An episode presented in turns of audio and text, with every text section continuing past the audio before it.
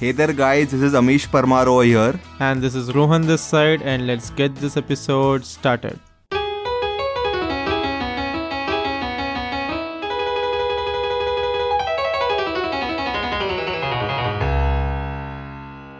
Yes, hello. Namaskar. so, should I begin or you are beginning? We have to talk about Corona. There's no other topic to talk about right now. Yeah, but uh, we are recording after like five months, I guess. It, it it feels so different. Like we are trying to record since past two days, and it is uh, we are just not in the mood to record right now. At least I am not in the mood. But now since all the setup is done and we are finally recording, let's go with it. And like you said, of course, the topic is going to be Corona and nothing else. Why are you not in the mood though? No, no, it's it's not about I am not in the mood. I was not in the mood. Like setting up the whole thing and recording it uh, begins with a tedious job of checking up the setup. But once it is all set, I really enjoy talking, conversing. Okay, cool. Um, I thought you were feeling a little down or something. So many people are finding it very difficult to cope up with the stress involved with staying inside indoors for a long period of time. Some people, or most of the people, need enough sunlight, enough air, enough movement to feel good and feel happy about themselves. And because of the social distancing and curfews in and around India, many people are finding it difficult. Uh, let me share my story with you. So, yesterday night, I don't know why, I just became paranoid.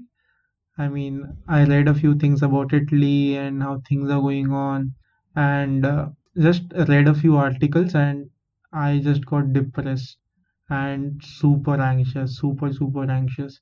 So my heart started beating very fast. I felt like there's a hole in my stomach, and my body temperature went up, and I was feeling very, very depressed. I became paranoid, and yesterday night I could not sleep. I also had nightmares. Uh, that's why I could not sleep. I was very sleepy and tired, but still I could not sleep.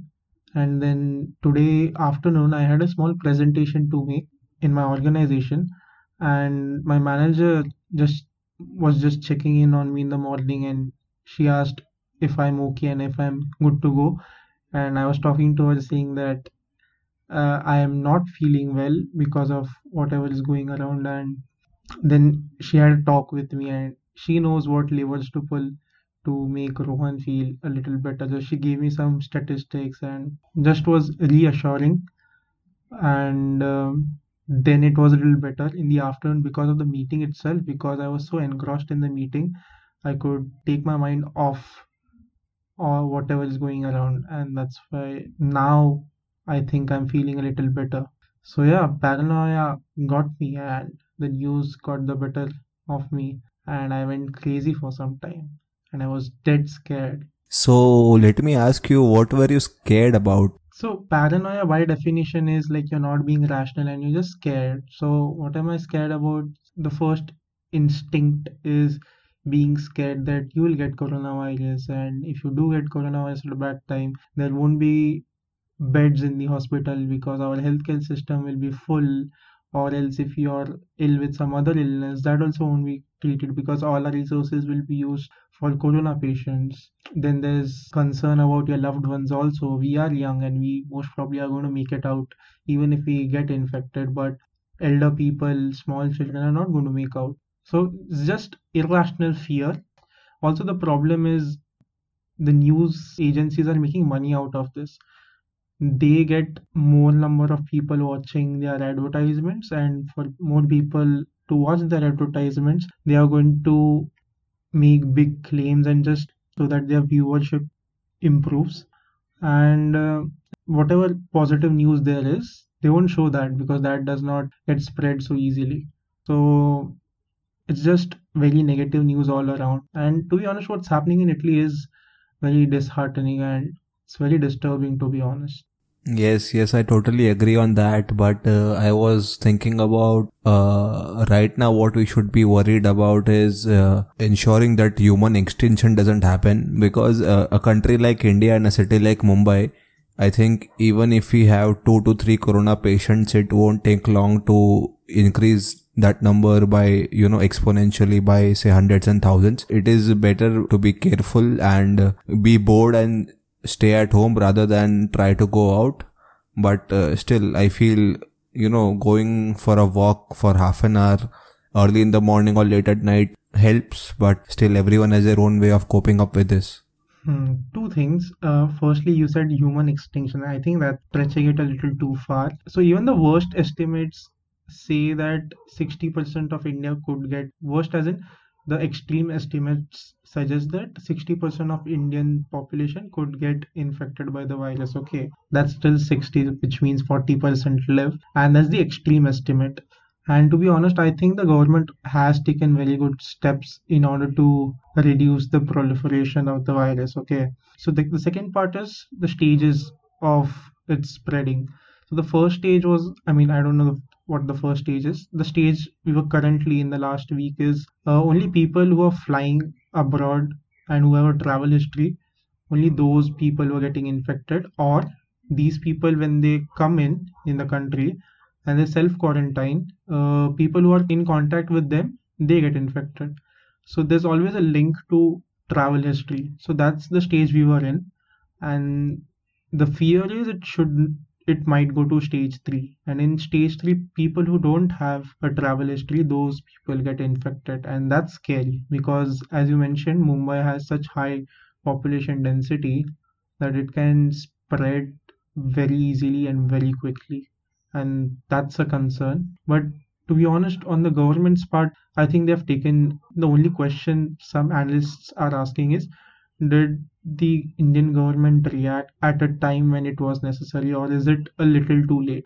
And I think it's well established that it's curable, right? People are getting cured. So it's not a huge deal to be honest. Uh, if you're young, if you don't have any other illness, or even if you have diabetes, but if the sugar is in control, etc., with good medication you will survive and come out i mean very good chances about it so it's not a dangerous and deadly uh, illness but uh, the problem is everyone should not get sick at the same time because we don't have so many beds in the hospital. We don't have so many resources so many doctors. So that's the problem.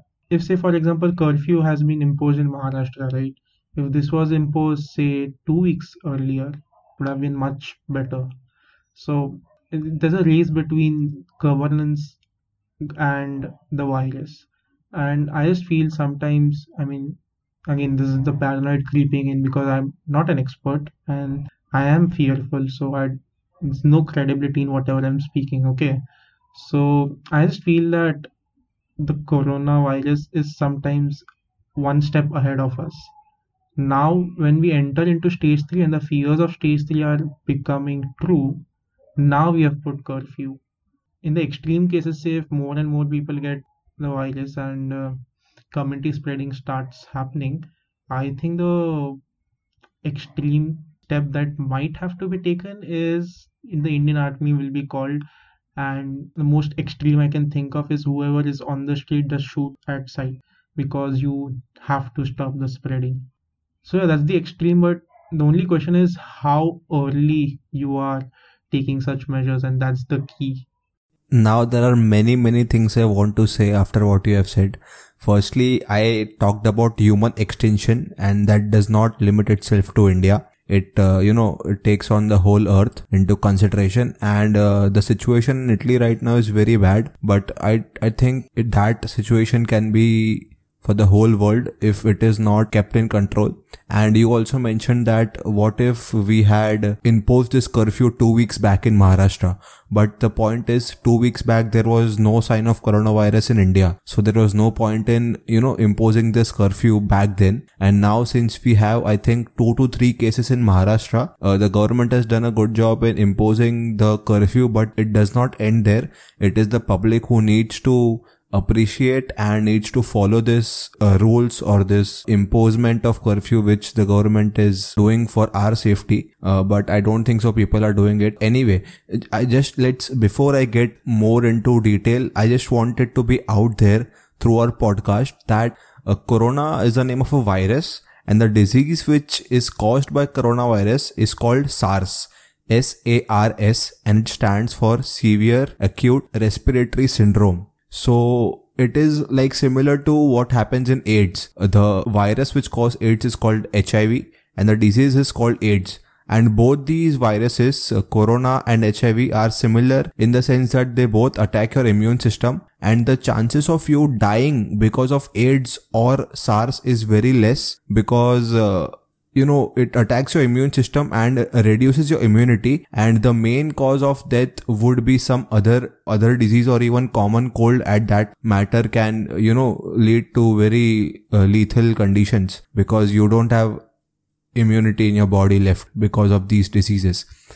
You said that uh, corona is not that deadly or not that lethal and it can be uh, you know kept under control which is true of course but uh, the only way of controlling viruses uh, only sure short way 100% way you can deal with these SARS diseases to uh, you know make a vaccination against this uh, virus and making a 100% effective 100% effective vaccine against a virus is again a very big deal and it has to go through months and years of trials before it can be uh, sent out to normal public for use. So vaccination is the last stage, but before that you need to keep the virus in control.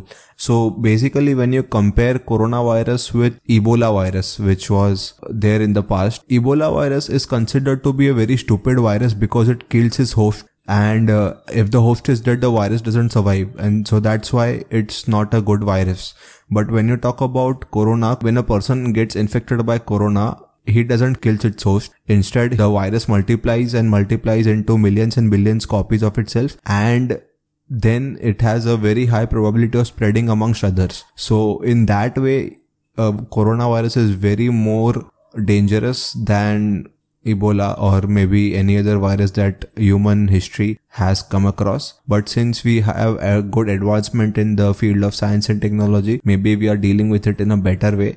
I still think the probability of human extinction is not zero. Okay, human extinction is a very, very, very far-fetched thing, but I think it can, you know, reduce the world population by a considerable amount if proper measures are not taken against it. Correct. So the key thing to note here is if proper measures are not taken, and I think and I hope and I have faith in the world that proper measures will be taken. At least most of the countries, if they take proper measures and they contain it very well, the smaller countries can be helped by these bigger countries. So that's the hope. About the vaccination, the estimate I heard was it could take about an year, at least an year, about a year. I'm not really sure. And because a lot of testing has to be done to safely uh, use vaccination for the entire population of a country. So vaccination is going to take a very long time. So I'm not really basing my hopes on the vaccination. You know what? Also about the Ebola virus, one interesting thing to note about it is the death rate for an Ebola patient was 0.8. So it's 80%.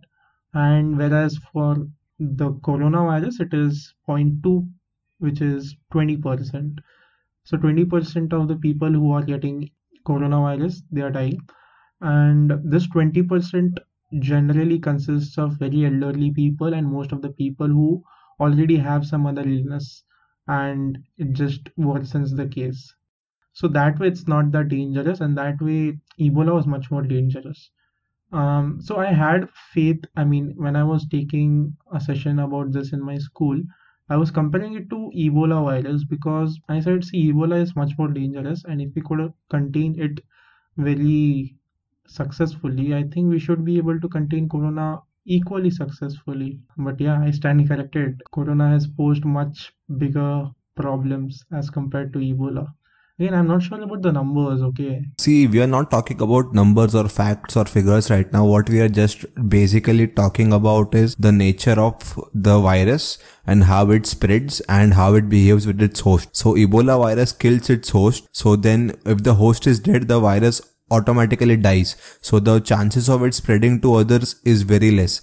But on the contrary, when you consider coronavirus, it does not kill its host and instead it makes a lot of copies of itself and thus it increases the probability of it spreading to others. So that is why corona is much more deadlier than Ebola. That's what I think. Yeah. So again, uh, the distinction I would make is Ebola was much more deadlier, but Corona is much more easy to spread, and that's what makes it much more dangerous. That it's easy to spread. Also, I had this uh, wild, wild idea or wild thought uh, that one way, one good thing which could happen is, say for example, in India, everyone gets infected okay each and every citizen of this country gets infected but at different points of time so if the healthcare capacity of india is say 1 million every day 1 million eh, not every day every week 1 million people are getting infected. They are being treated.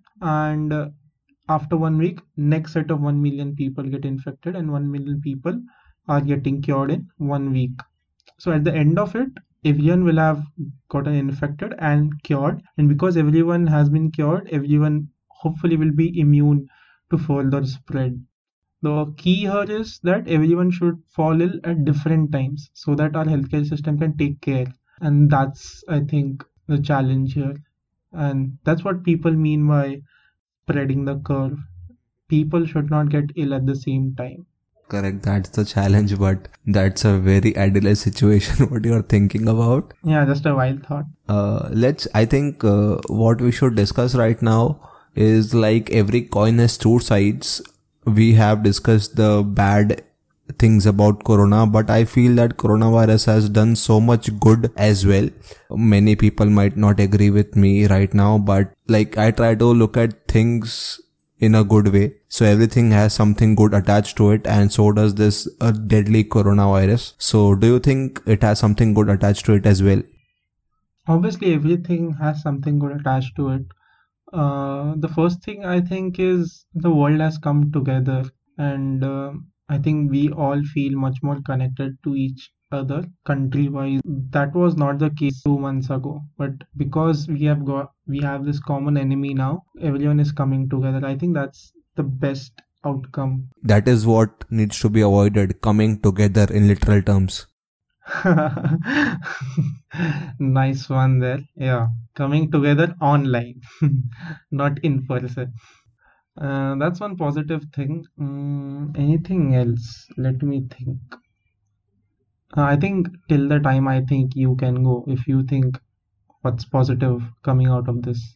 I think introverts are pretty happy at this point of time. But uh, see, everyone, like not everyone, but a huge chunk of population of the world is working from home. So either they are at home or they are working from home apart from the services which are very necessary and of course the healthcare section of the world. And they are doing absolutely good job in whatever they are doing. But let's talk about people who are locked in their homes and have nothing to do. So I feel that they are totally, totally dependent on the internet. But let's just say that internet crashes and there is no internet facility. Do you think that people will still be happily sitting in their homes? Right. Firstly, I think you and I, both of us, come from a place of privilege. So both our homes are multi rooms. So everyone has a room Next, we have windows, good ventilation in our homes. We have a lot of sunlight coming in different parts of the day. So we have all this going for when we are isolating ourselves. But sadly, we are the cream of our country, and most of the country lives in most of the not even most half half of Mumbai lives in slums, and they don't have this privilege of being in a home which is big enough, which is airy enough, which is lit brightly lit enough. And it will be very difficult for them. Also introverts i don't think they're happy because introverts are happy till a certain time and sometime it is going to get to them about internet. So i think see people used to live before the internet okay? So it's possible of so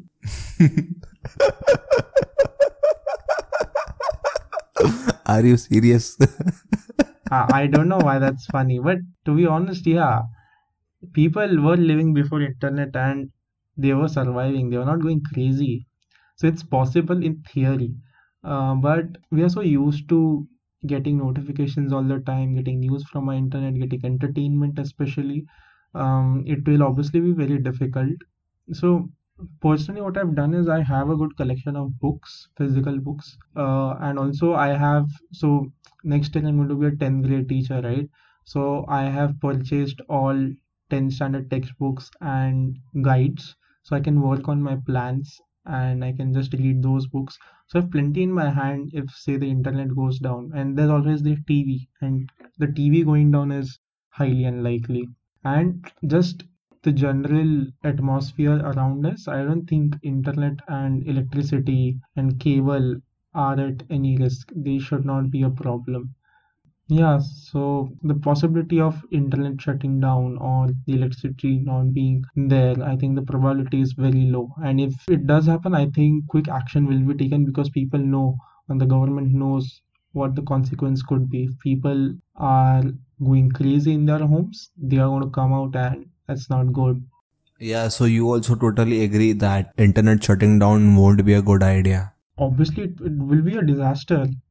It's, it's the lifeline, and people who are working from home, I think they also rely on internet so much because they need to communicate. And also, I think working from home is amazing because I mean, right now it's amazing, okay, because it keeps you busy. The things around you, as I said, have already got to me, and there's just so much negativity around us that if you just engage and you're doing something you always something you have a task given by your organization and there are deliverables i think you're always on task and not thinking much. And this is saying right and uh, i mean i don't remember the exact words an empty mind is devil's workshop. Correct yeah.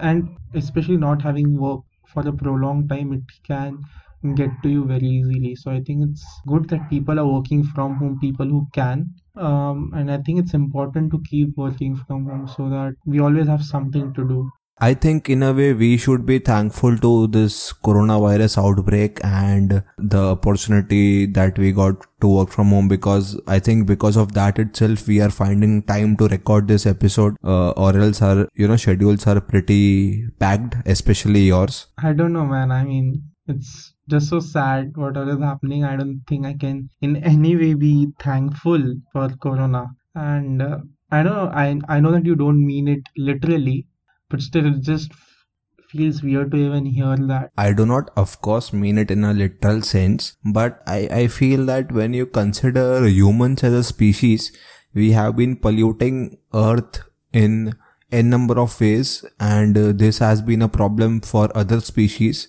with which we share this planet. And uh, this virus outbreak is in a way reminding us and telling us to know our place on this planet because we do not have another planet to ruin.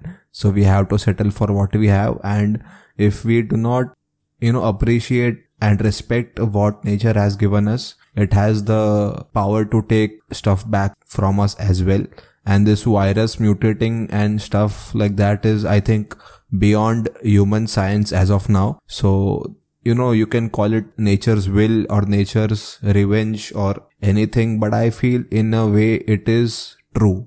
So do you feel something like that? Yeah it feels very much like nature is this physical entity or it's just karma that humans have done so much bad for the planet and the planet is getting back at us.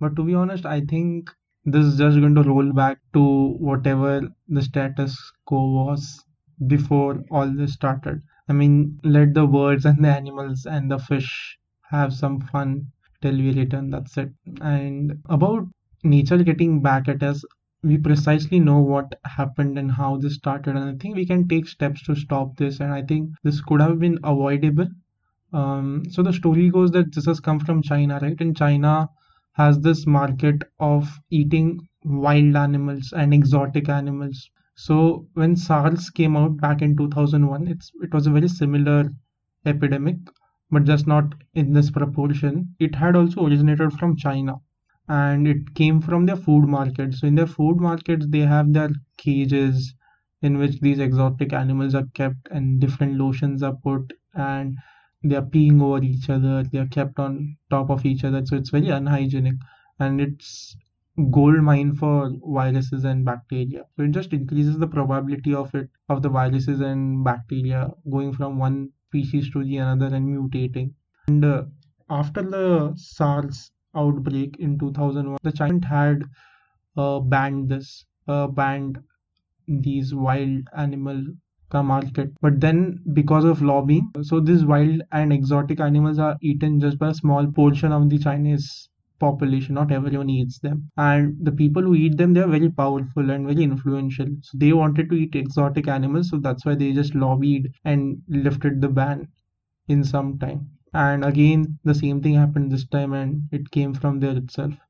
So we know what went wrong, and I think what we can do right now is just learn from it and be more conscious about what risks we are taking when we are succumbing to such lobbying I I have two questions right now which uh, were framed in my mind while I was hearing you. So the first question is when you said that only rich and influential people in China wanted to eat such exotic animals, doesn't it mean that when you say the people are rich over there, they should or they might be taking some care about the animals that they are going to eat as in if you go to Taj Hotel or if you go to a five star hotel, they do not keep their meat all crammed up and stuff like that. So it is the rich people, they also put, they also pay money for taking care of the animals properly. So isn't, why isn't that happening or why did that happen? I, I, I hope I'm able to put my point to you. Yeah, yeah. So to summarize your question, if only the rich and influential people are eating these exotic and wild animals, shouldn't they be concerned about the hygiene or the well-being of the animals or make sure that the animals are clean because they're going to eat it and they must have hygiene and health as a priority for them. Um, to be honest, I don't know the answer to that. I'll just be honest. So whatever I've said is just coming from a Vox video, uh, which explained how this came about and this question is an interesting one, and I don't think I have an answer to that. And and the other question that I have in mind, and I think you'll have an answer to this because you are someone who gets in touch with the latest news and is aware of things. Why is the situation in Italy so bad? Like, did the virus originate there, or what exactly happened to make it so worse? So about Italy, first thing to notice, their population is very old and the contrasting factors the healthcare system is amazing. So these are two contrasting factors. One is which is helping them because they have a good healthcare system. The second thing is not helping them which is the population is very old. So as i said it's lethal for especially old people.